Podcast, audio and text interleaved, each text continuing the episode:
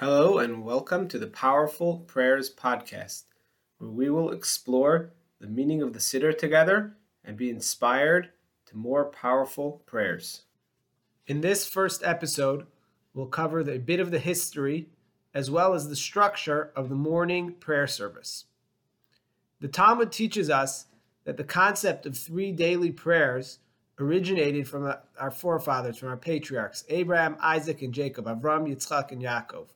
Avram the first originated the Shachris, the morning prayer service. Yitzchak, Isaac originated the Mincha, the afternoon prayer service. And Yaakov originated the Ma'ariv the evening prayer service. So we've been praying since the beginning of our people. But this was not a formal prayer service at that time, just three specific times of day to pray. And our people, for the first millennia, were people with many prophets. The Talmud actually says that there were over 1.2 million prophets in the Jewish people from the times of Moses, from the times of the Exodus till the end of the first temple period. And prophecy was a innate Jewish tr- Jewish trait passed down from our forefathers. And while there were requirements for what was included in each prayer. There had to be pray, and we'll discuss this in greater detail in future episodes. There has to be a praise of God. There has to be a request. There has to be a thank you. But the basic text was left to each individual, inspired by his spirit.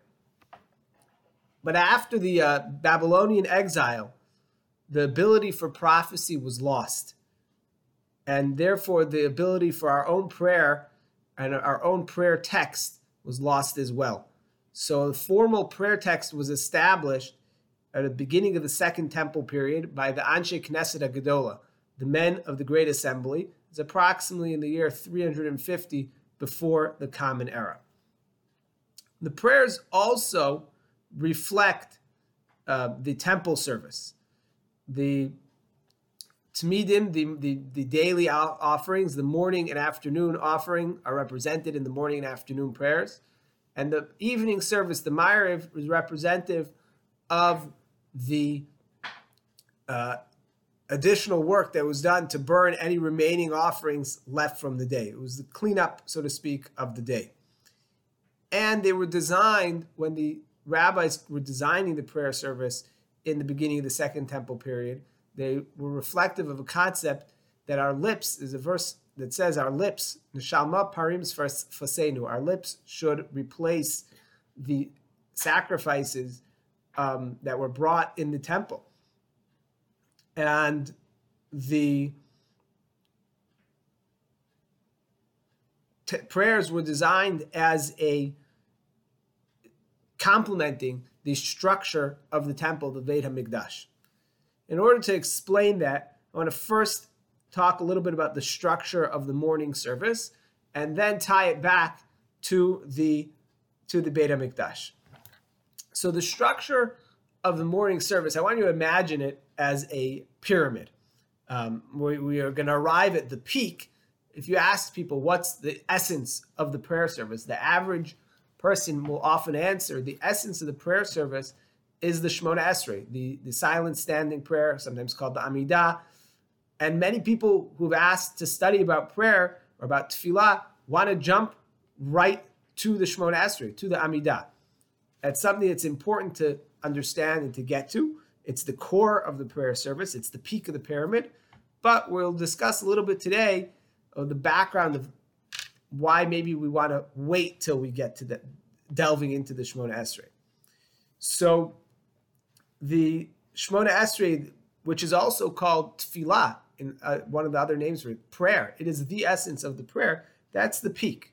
But to get to a peak, you've got to slowly climb the levels up on one side. And if you're at a peak, you're at a pinnacle, you've got to slowly come down the other side. And in the prayers, as well as in the temple, there are going to be three levels on the way up there's the peak, and then there's three levels on the way down. So in the Beit HaMikdash, in the temple, there are four, could be subdivided into four main parts. There's the Temple Mount, the Har HaBayit. Further inwards, as you go inwards, there's the Azara, the courtyard. Going further in, the Heichal, the main structure of the temple itself. And within that, the Holy of Holies, where the Ark of the Covenant was. Each of those areas represents a further dedication of ourselves as in our lives as Jews. When one enters the Har HaBayit, he's entering in the Temple Mount. He's showing he's entering the house of God. He's the, the area. He's entering the area of God. He's dedicating himself to live a Torah life. The Azara, the courtyard, is where the majority of the service took place. Most offerings, most services took place in the Azara. That's showing that not only am I committed to living a Torah life, but that all of life is dedicated to the service of God. When he enters even further into the Heichal, into the structure of the temple itself, that's a deeper level, reflecting on the fact that Hashem is with us at all times. And finally, the Holy of Holies, where just the Ark of the Covenant and the Spirit of Hashem, the Spirit of God there, reflects the concept of Ein Od Milvado, there's none other besides God. And the real essence of everything is that one is alone with God, and God is always with him. Similarly, in the in the similarly in the prayer service, we have the morning blessings. That's the first section. Then there's the the Psuki de Zimra, the songs of praise, is the second section. The Shema and its blessings is the third section. That's three levels slowly climbing. We then arrive at the Shemona Esrei, the Tefillah, the main focus of the prayer. And then on the way down, we have the Ashrei Uvalatzion, Ashrei Uvalatzion. Um, the that equals out to Shema. You have the the uh, Shir Shel Yom, the song of the day, opposite the Psuki de Zimra, that's also a psalm. And then in the um, Hasidic rite and in the Ashkenazi rite in, in Israel, they say the Ketores, they repeat the the Ketores, the the the um, spices, the or the order of the incense offering, and that corresponds to the and they say the Ein Kelokenu, which corresponds to the blessings that were said at the beginning of the service. And we'll elaborate that as we go along. One of the important things to realize is when you have a system and a structure and you have to go through it properly is you can't jump. Because if you jump you can get hurt. Um, and that's why it's so important to really go through the prayer service in its proper order begin at the beginning build up and then slowly re-acclimate back to uh, to the world to day-to-day living. So to start our day we're talking about the morning service which ideally is done first thing in the morning. We start when we're we're sleeping. We wake up in the morning, but while we're sleeping, we've been disconnected from a conscious recognition of God. Our brains, our our conscious brain is asleep, and we're we're not we do not have a conscious recognition of Hashem. So the first step of our morning is to recognize that there is a God that will connect to the Modeh Ani prayer, the first prayer that's said in the morning, which we'll discuss later. But that's whether we say the Adon Olam in the morning. Adon Olam is saying that there's a, a, a master of the universe. And the morning blessings, which acknowledges that Hashem created the world and everything in it, um, and that we have to live a Torah life. It's this is on the same level as entering. This is our level as we enter the prayer service of entering the Har HaBayit, entering the Temple Mount, which is an area where we can live. No one could live in the Holy of Holies.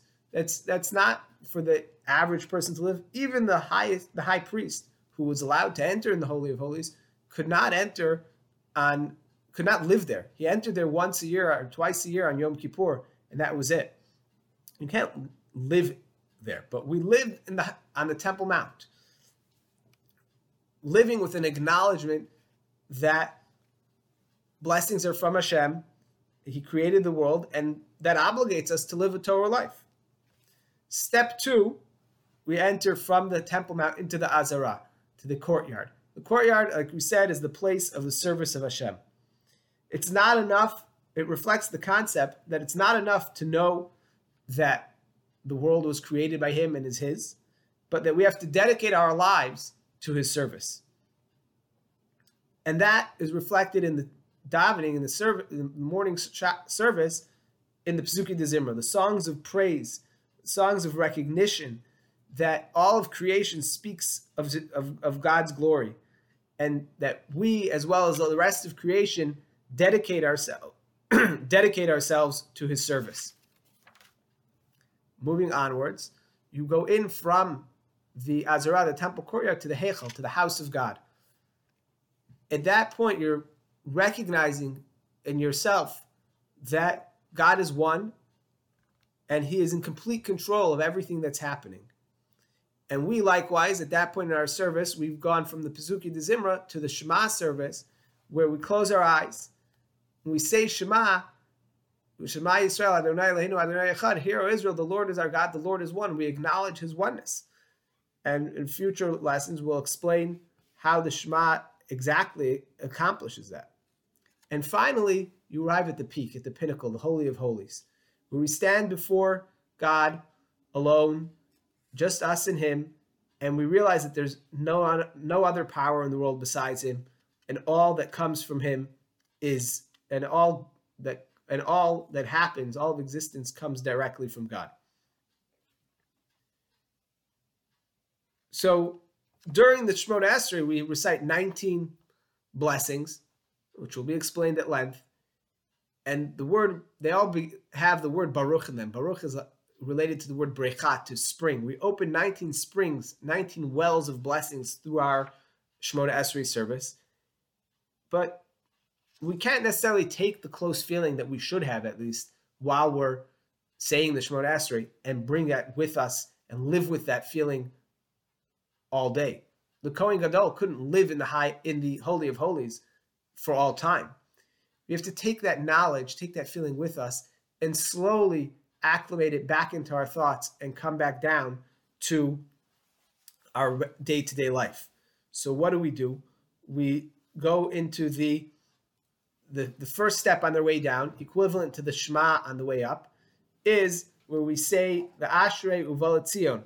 We say Ashrei and we say uh, Uvalatzion, where, where, where we again proclaim that um, Hashem is kadosh, that God is holy. And in fact, the Talmud comments that the the both in the Shema blessings of the Shema and in the Uval Tzion, we say a form of kedusha. The Talmud says that the kedusha of Uval Tzion is much more holy because that reflects taking the knowledge that we acquired in our Shemona Esrei, taking the knowledge that we acquired in our silent Amidah prayer, and assimilating it, bringing it into our lives. We then go to the songs of praise, which we have the Shir Shel Yom, the song of the day, the psalm or song of the day, connected to the Psuki de Zimra, the psalms of praise that we said at the beginning of the service, which is again said in the that's reflecting to the, the temple courtyard with a life of dedication to God. And finally, in some of the rituals we say the kave ein kilokenu and the and the ketores definitely everyone says it on Shabbos. In some places it's said even during the week. But we're there. We've now come to the um, realization that first of all, the ein kilokenu, each of those phrases, kilokenu, ein kadunenu, each one is like a blessing. We're blessing God and acknowledging that all of our life and all of our good comes from Him we mentioned the fact that the of the primacy of Torah study. We say don't read it al tikri banayich ela bonayich. Don't read it as your as your sons, rather your builders, the Torah builders. We want to understand that we are can turn our work, our day to day mundane life into holiness through a knowledge that we have acquired that all is that all is God and that He is at the central point of the universe and through talking about the Ketores, we represent, we understand the realization that all of life's ple- all of life's pleasures uh, come from Hashem alone.